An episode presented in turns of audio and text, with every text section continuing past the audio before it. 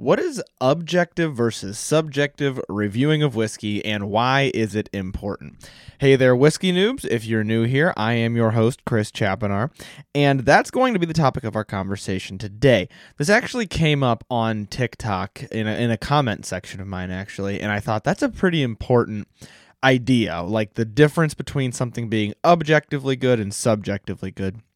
And so I wanted to do a whole episode about it. And I will get started, as always, with a mystery whiskey since this isn't going to be an actual review of a specific whiskey type episode. But I do want to get into why is it important for us to be either objective or subjective and be transparent about that when we're reviewing whiskey.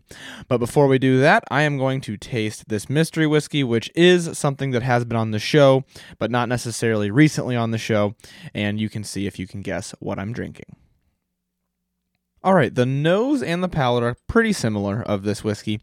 It has a good, flavorful, almost like buttery, herbal type flavor to it, and it it has a decent amount of body to it for that, but it also does have a little bit of alcohol harshness with that, and that's about as specific as I'm going to get for now. Now, it's important when we're reviewing whiskey to understand the difference between objective and subjective reviewing. So let me specify what I mean by that. When I say objective, I am saying reviewing something as whether it is or is not a good whiskey. When I say subjective, I'm saying reviewing something as whether or not I like a whiskey. That's kind of the difference that there is there. And I think the problem that we see a lot of the times is people mixing up the two it's important to realize there's no issue with either type of reviewing. There's no problem, especially people like to think there's a problem with subjective reviewing. There's no problem with subjective reviewing as long as we understand that it's subjective reviewing. And that's something that I try to be very clear about, especially on TikTok, because there's so many people giving so many different opinions on, on platforms like TikTok. It's important to try to specify whether you're being objective or subjective. And what I mean by that is sometimes there will be a whiskey that I will recognize as a good whiskey, or it's a lot easier to be relative when you're talking about whiskey. So this whiskey I will recognize is better than this whiskey, than this other whiskey, but I might like the other whiskey better. So it's important to understand how you can recognize whether somebody is being objective or subjective, and also recognizing within yourself whether you objectively think something is a good whiskey or whether you're biased at all. And so whenever you see people giving these reviews using absolutes, I kind of consider that a red flag that they're being subjective.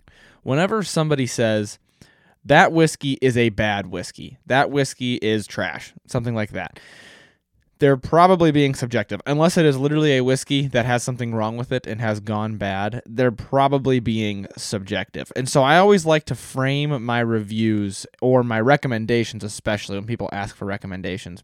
I try to frame them using if then rather than using absolutes.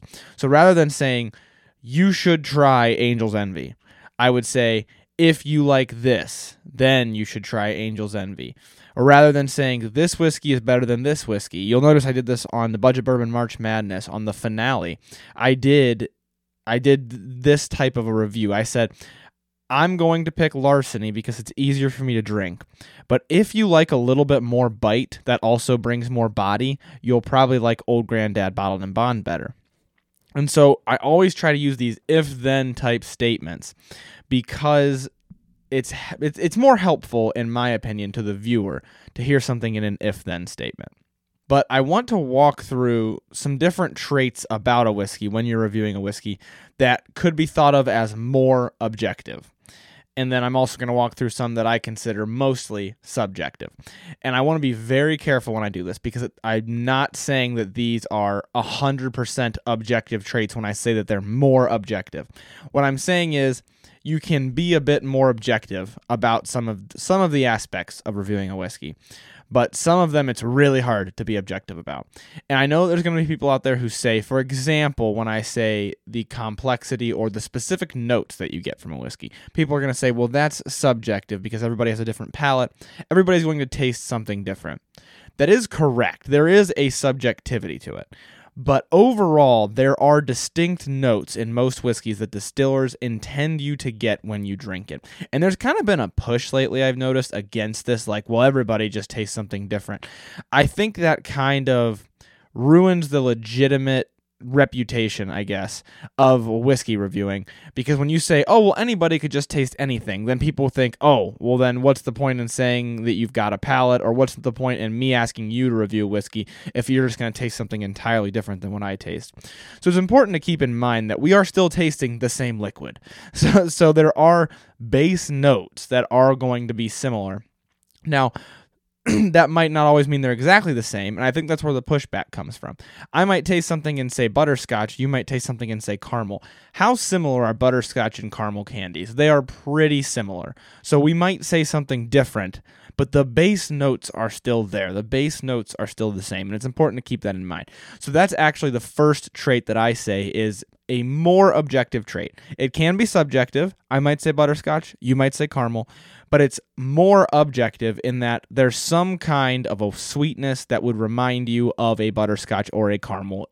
That that type of a flavor is present in the whiskey. So specific notes, when people are giving you a specific few notes, a lot of times those are more objective. A lot of times if you were to poll 100 people on the notes they're getting from a whiskey, assuming those people know how to taste whiskey, there's going you're going to be able to take in all those notes that people are saying they're getting and realize that there is something common amongst all of them. Even if they give you a hundred different notes if one says butterscotch one says caramel and one says brown sugar and one says toffee those are four completely different words. They're different notes but I think if I say all four of those, if I say those and three other guys say the three other ones, and you hear us say that, I think you're going to have an idea of what we're trying to get at.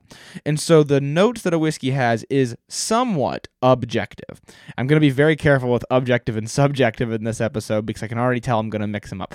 But notes are somewhat objective. They are somewhat without bias. They have a little bit of your bias influencing them, but the specific notes that a whiskey carries, you can kind of give from an objective stance. I can say, this tastes like this. Now, there is a, a, side of that that's subjective, and we will get to that. But first, I want to talk about the rest of the things that I think are more objective. I think it's more objective to say the complexity of a whiskey. Once again, could be a bit subjective. Some people are going to taste it and experience different things. But I think it's more objective to say this smells different than it tastes. This tastes different the longer it sits in my mouth. This has a bunch of notes. This has almost no notes. That's a little bit more objective. You can objectively get an idea of how complex a whiskey is. Another one that I think is important is harshness. A lot of times, harshness can be objective. Even if you're super accustomed to whiskey, like myself, I drink whiskey all the time.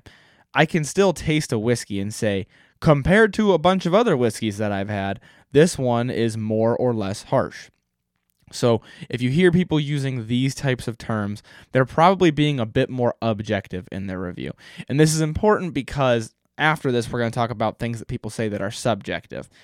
And I really want to drive that point home because I don't want people making decisions on what to buy, what to add to their collection based on subjective reviews. And this a lot of times does not come from actual whiskey reviewers, these subjective points. It comes from like the comments on my videos or the comments on somebody else's videos or just what you hear word of mouth. This whiskey's terrible. That doesn't give me a whole lot of information. You're probably being very subjective. Two more traits that I find pretty objective are the length of the finish. This one's pretty simple. How long does it stay in your mouth for? It's a little bit subjective as always, especially depending on what you ate. You might taste it more or less. Uh, the finish might last a little bit longer or shorter. But overall, how long of a finish does this have compared to other whiskeys? That's pretty objective. You can be pretty objective when you say that. And lastly, is the body that a whiskey has. I think this one is arguably one of the most objective. You can tell pretty much right away, and, and it's always helpful to be objective when you compare to other whiskeys. So you can tell right away if this has a lot of body compared to a different whiskey, if this has more or less flavor punching you in the mouth when you take a sip compared to other whiskeys. And so, one point that I kind of hit on there is it's important to realize if you're comparing to other whiskeys, that can really help you be objective. Because what is harsh to me might not be harsh to you, but I can say this is harsher than this, and that's very that gives you a lot more information. It gives you something to relate to. Kind of like hot sauce. I always think of it like that. Some everybody has a different threshold for what they consider spicy, but pretty much everybody has the ability to say this is more spicy than this. This is spicier than this. Sorry, bad grammar. but I think you get what I'm trying to allude to there. So when you hear people comparing whiskeys and kind of talking about those sorts of traits like I just mentioned, I feel like there's a, a, higher chance they're being a little bit more objective about the review. That's not quite as important as what I'm about to talk about, which is understanding when somebody's being subjective. Because if somebody is reviewing something subjectively, once again, there's nothing wrong with that. You just want to be able to recognize it so that you don't think, I'm going to avoid this whiskey forever because this person didn't like it. And then it turns out it's a whiskey that you might really like. Or vice versa. You say, well, this person says this is the best whiskey since sliced bread. And then you try it and you're like, ooh, I don't really like it that much. It's very important to recognize for that reason. Mainly for the folks who are going, that's going to influence what they buy. That's where it's the most important. So, next, I'm going to talk about traits that I consider, or I guess ways of reviewing your whiskey that I consider to be more subjective. So, there's a little bit of a pattern that we're going to kind of establish. I think you're going to see. But when somebody's being a little bit more subjective, I mentioned that specific notes are a little bit more objective, right?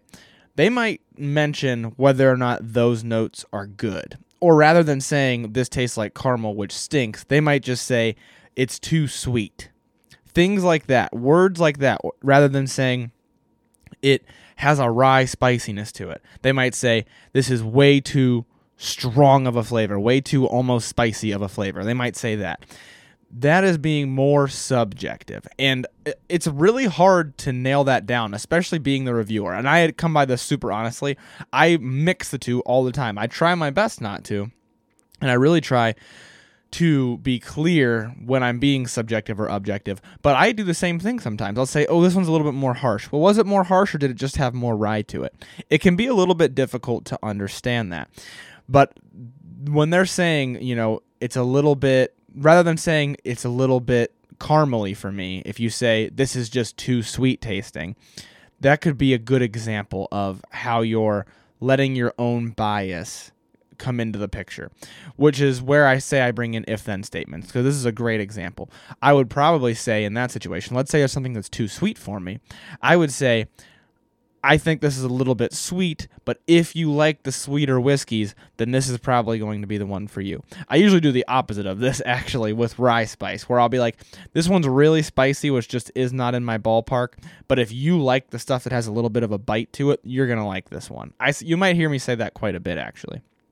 So when people are making a judgment about whether the notes are good or not, is a pretty good indicator that they're being subjective in their review. Once again, doesn't mean it's a bad thing. I'm just saying it's good to know that they're being a little bit subjective. The next thing is if they're mentioning whether or not the notes combine well, whether they go together well. This kind of goes hand in hand with the notes. If they're saying, you know, oh, well, this has caramel, but there's a little bit of anise with that caramel, and that just throws everything off then they're also being subjective. And I don't want to spend too long on this because it's very similar to the last one, but it's just something to keep in mind. If they're saying it's caramel and then it's anise, end of story, then they're being objective. Next is the harshness or the burn. And I know that I had harshness or burn in the top one as being objective. What I mean here is saying this burns too much. That kind of conversation, saying this has more alcohol burn to it than the other one, that's objective.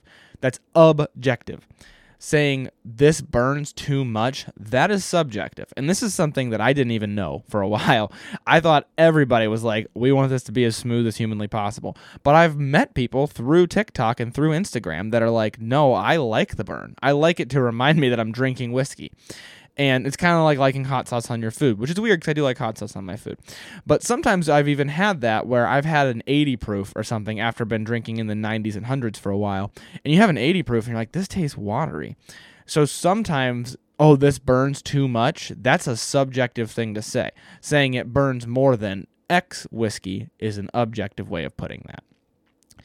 And then lastly, this one's a little bit obvious, I think, but saying the finish is too long or too short. Saying this leaves an aftertaste in my mouth is a great way of saying I don't like the finish of this. So that is subjective. But saying, oh, this leaves an aftertaste in my mouth that tastes like this and it seems to last a very long time, that is an objective way of putting it. So you can really see how you could use different verbiage to mean the same thing. And really, what you're saying is, I don't like this. This leaves a bad aftertaste in your mouth. That sounds almost objective. You might hear that and be like, oh, it leaves a bad aftertaste. In reality, what they're saying is, I don't like the finish of this whiskey. So I hope that helps clarify some of those points. And I, and this is important not just for listening to other people's reviews, but also for your own, because I feel like this is the number one thing that you can get wrong when you're recommending whiskeys to your friends. I think it's the number one thing that you can do to recommend a whiskey to a friend and scare them away from whiskey is you can say well this one is the best whiskey that I've ever had.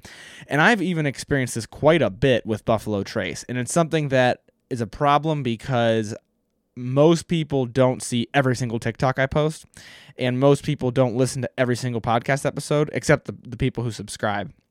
Shout out to all you guys who are subscribed. But a lot of folks will see me on TikTok. Maybe they listen to a podcast because they specifically want to hear about Buffalo Trace. And they'll see TikToks about Buffalo Trace.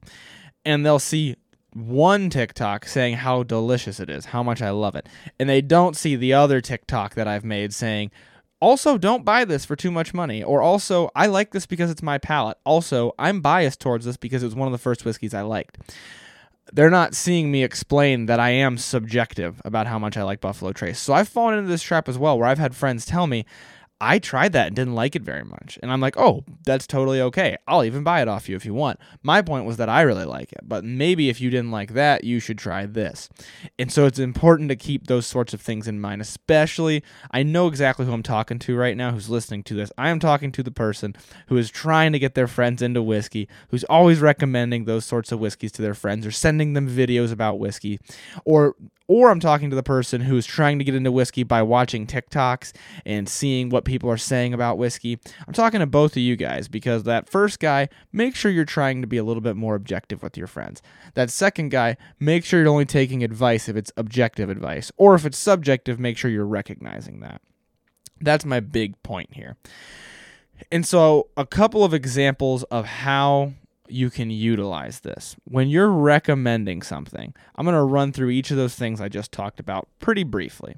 When you're recommending something, you don't want to say it's too sweet. You want to say it tastes like caramel. You don't want to say it's too spicy. You want to say it has a, a strong spice to it, has a strong black pepper note to it, has a strong ginger note to it. You want to say things like that because maybe to somebody that's what they want. And then in terms of complexity, that one's kind of hard to be subjective about, but you really could be subjective about it. You could say, oh, this has too much going on, or oh, this is too bland. Maybe people want bland. Maybe there are people out there, and I know folks like this, who they like that one specific flavor that a whiskey brings them. That's the flavor that they want. So if it has just that flavor, that's what they're looking for. So complexity you it might sound if you're being subjective, it might sound like oh, this is too boring. This there's too much going on. I can't even keep track of what flavors I'm getting. Things like that. Harshness. You it might sound like this burns too much. Instead, you want to say if you like a little bit of bite, you're going to like this one. If it's hard for you to drink things that burn, you're going to like that one. Length of finish. You don't want to say this left a bad aftertaste in my mouth. You want to say after I take a sip, I'm getting this flavor in my mouth for a pretty long time that reminds me of this. Then somebody can make an objective decision about whether or not they want to buy it. Lastly, the body. Once again, you don't want to say, oh, this just punched me in the mouth. I can't take that. That's nasty. You want to say, this has a ton of body. Or you can say, this punched me in the mouth with flavor. If that's what you want, you're going to love it. But you don't want to say, oh my gosh, that was way too much. It's overwhelming. Those are just a few examples, and I hope I don't sound too righteous here because I really want everybody to be aware that I make these same mistakes all of the time. I'm just making this video to help you guys see the mistakes that you can make in both giving recommendations and receiving recommendations. And maybe that's why I'm making this, is to kind of set that in stone for myself as well, because I do the same thing. I do this same thing all the time.